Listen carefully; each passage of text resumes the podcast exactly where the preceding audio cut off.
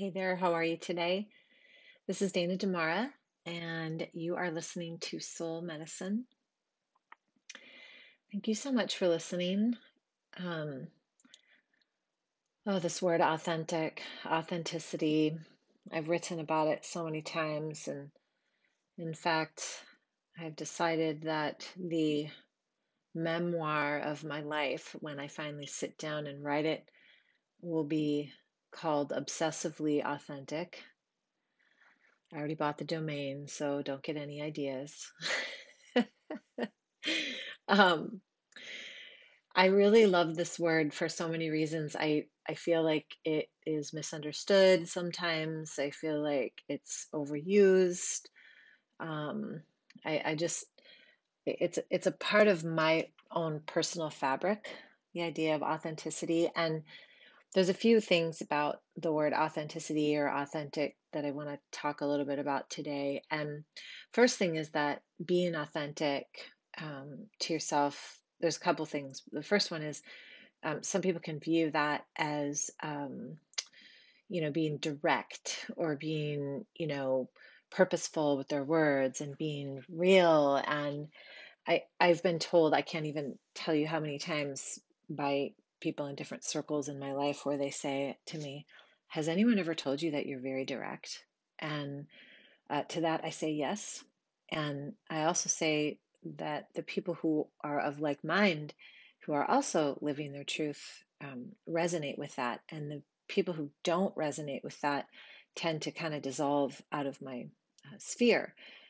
And I think there's multiple reasons for that. One is I, I want to first take accountability for the times when I am uh, being authentic, but less than compassionate, maybe around someone else's needs. And, you know, we've all done it. We all tend to, you know, just speak our truth without really thinking sometimes. And boy, if you haven't done that in your life, then, uh, you know, let me know because I think all of us uh, have done that at some uh, time or another. So I want to say, in uh, awareness and contribution to the fact that we're all human, we're all flawed, and we all make mistakes. Being authentic doesn't mean that we're perfect, it just means that we're truthful with ourselves of where we're at. So before I even go on with this word, I just want to put out there, you know, authenticity and my ability to be authentic hasn't always uh, come across uh, gracefully. and uh, it's okay because, you know, I, I can always say with an authentic heart that I will always do my best to um, lead with my heart. Always, always, all the time, every single time. Um, um, but I feel like uh, sometimes people are afraid to be authentic because of that in particular fact, because they are fearful around what other people will think. Um, so that fear of, gosh, what if they don't like me? What if they judge me? What if they don't like what I have to say? I might lose them as a friend. I might lose my job. I might, you know, whatever. I might look bad. And I feel like that's um, that holds a lot of people back from being authentic. And while being authentic for me has shot me in the foot a couple of times, or tripped me up, I should say, that sounds a lot, a lot less violent, tripped me up, um, I still can look back and say, you know what, I was being authentic in that moment. And for those of you who struggle with being authentic and being really true and genuine to who you are, just remember that, you know, that um, you can in a moment maybe say something that's direct and it might ping someone the wrong way or it might be against the grain or it might be against the flow of what everyone else is thinking. But if you're being true to yourself and to your heart and what really means the world to you um, it's perfect. What i've tried to do in the past is before i'm going to say something I, uh, you know, take some breaths, especially if I'm going to put it out like on social media. I take some breaths. I ask myself, am I trying to prove something here? Is this my ego wanting validation? Um, am I trying to belong?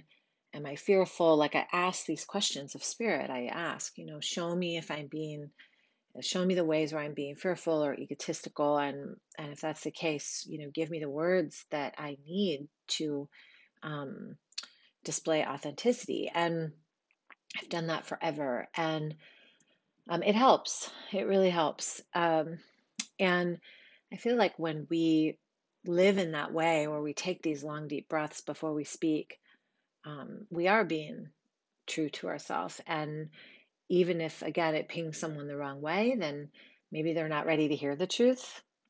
Maybe they're not ready for you. Maybe they can't hold space for that. And that's okay. Um, some of you may or may not be fans of Oprah. I personally am um, for many reasons. Uh, but I remember um, one time years ago when she used to have her show on TV at four o'clock, right after Phil Donahue. That tells you how old I am. um, uh, she was she took over for Phil Donahue, I think, and um, she said somebody said to her, you know, well, uh, something about liking her. Well, not everybody likes you, and she said if I was concerned about people liking me, I wouldn't, you know, be true to myself. And so again, if you're if you're wanting to be really authentic, you can't be worried about everybody liking you because they won't. We're not you're not for every single person, and um, that's okay. Um, as long as you're standing in your truth in that moment in time and you're not out to hurt anybody and you're not being ego driven, egotistical driven, then there's a sense of authenticity that just comes through. So, you know, I guess if I had to sum this little section of this podcast up, I would say uh, just do that. Take some breaths before you speak. Ask yourself, is this true, real, right for me? Am I going to hurt anybody? You know, and then just live your truth. You know, live your truth. Life is too short to not live your truth. And um, it is such a weird world because people have access to um, every moment of every day. We can document and we can share, and sometimes we're sharing from this place that is just a trend. And I, I've never been one to be trendy. I've had many social media people come to me and say, This is the trend, you should do this, and this is the trend, and you should do that. And I'm like, No, I'm not doing the trend, I'm doing me. Um, and I can sleep well at night as long as it's not a full moon. um, anyway, so the second thing I want to talk about with regard to authenticity is this, and this is important. I firmly believe that we are ever evolving beings. So we are always evolving, we're always shifting, we're always changing, we're always growing.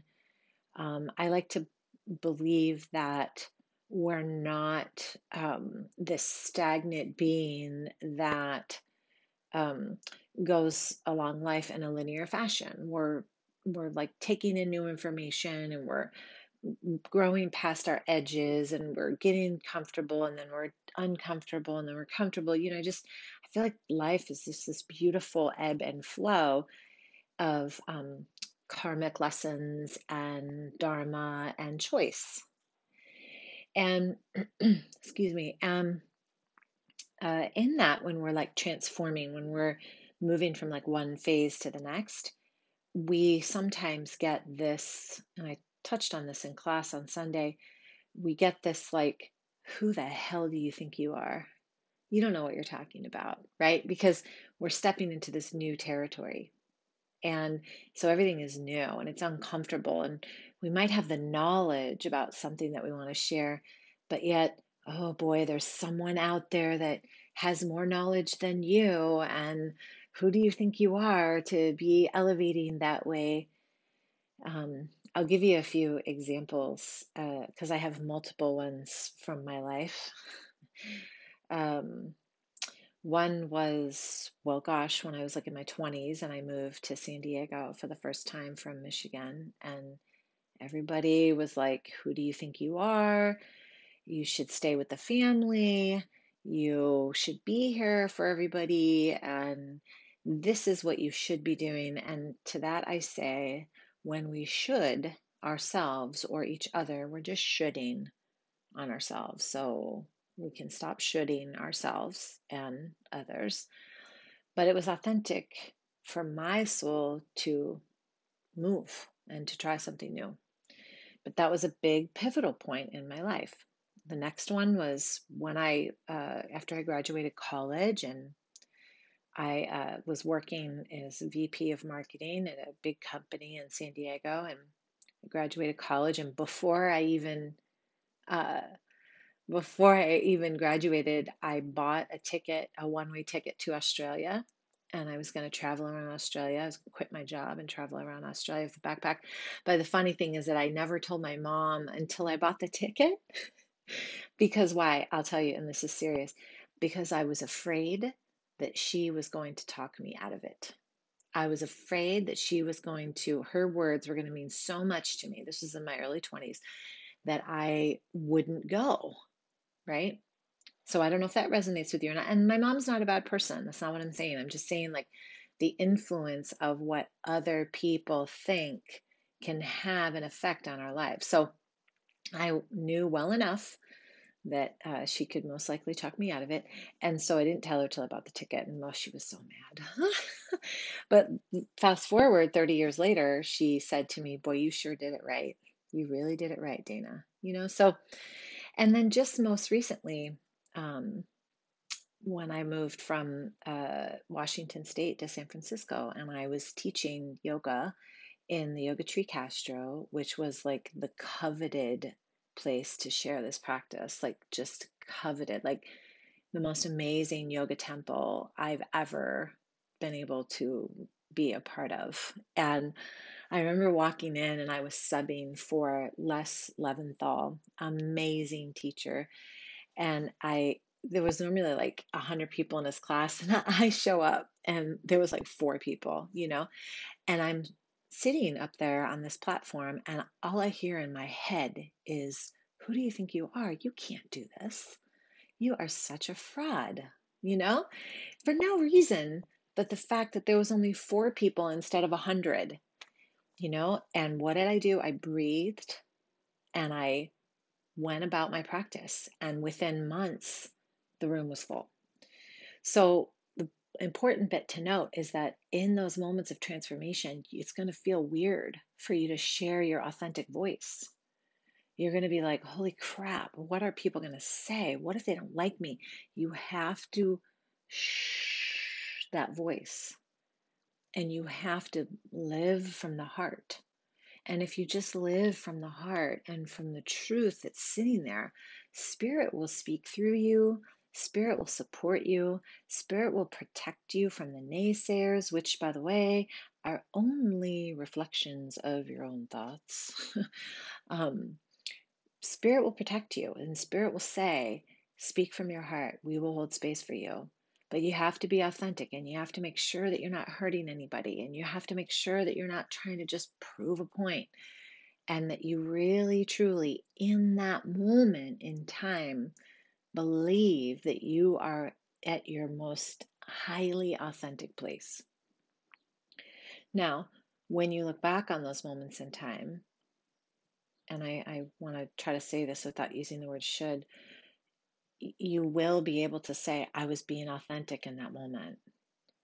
You may know that you may have hurt some people along the way, or you may have um, in, in, inadvertently, you know, you may be able to forgive yourself for saying, well, you know, I did this and but I had to be true to myself and I'm I'm super sorry. It was I hadn't even thought about that, right?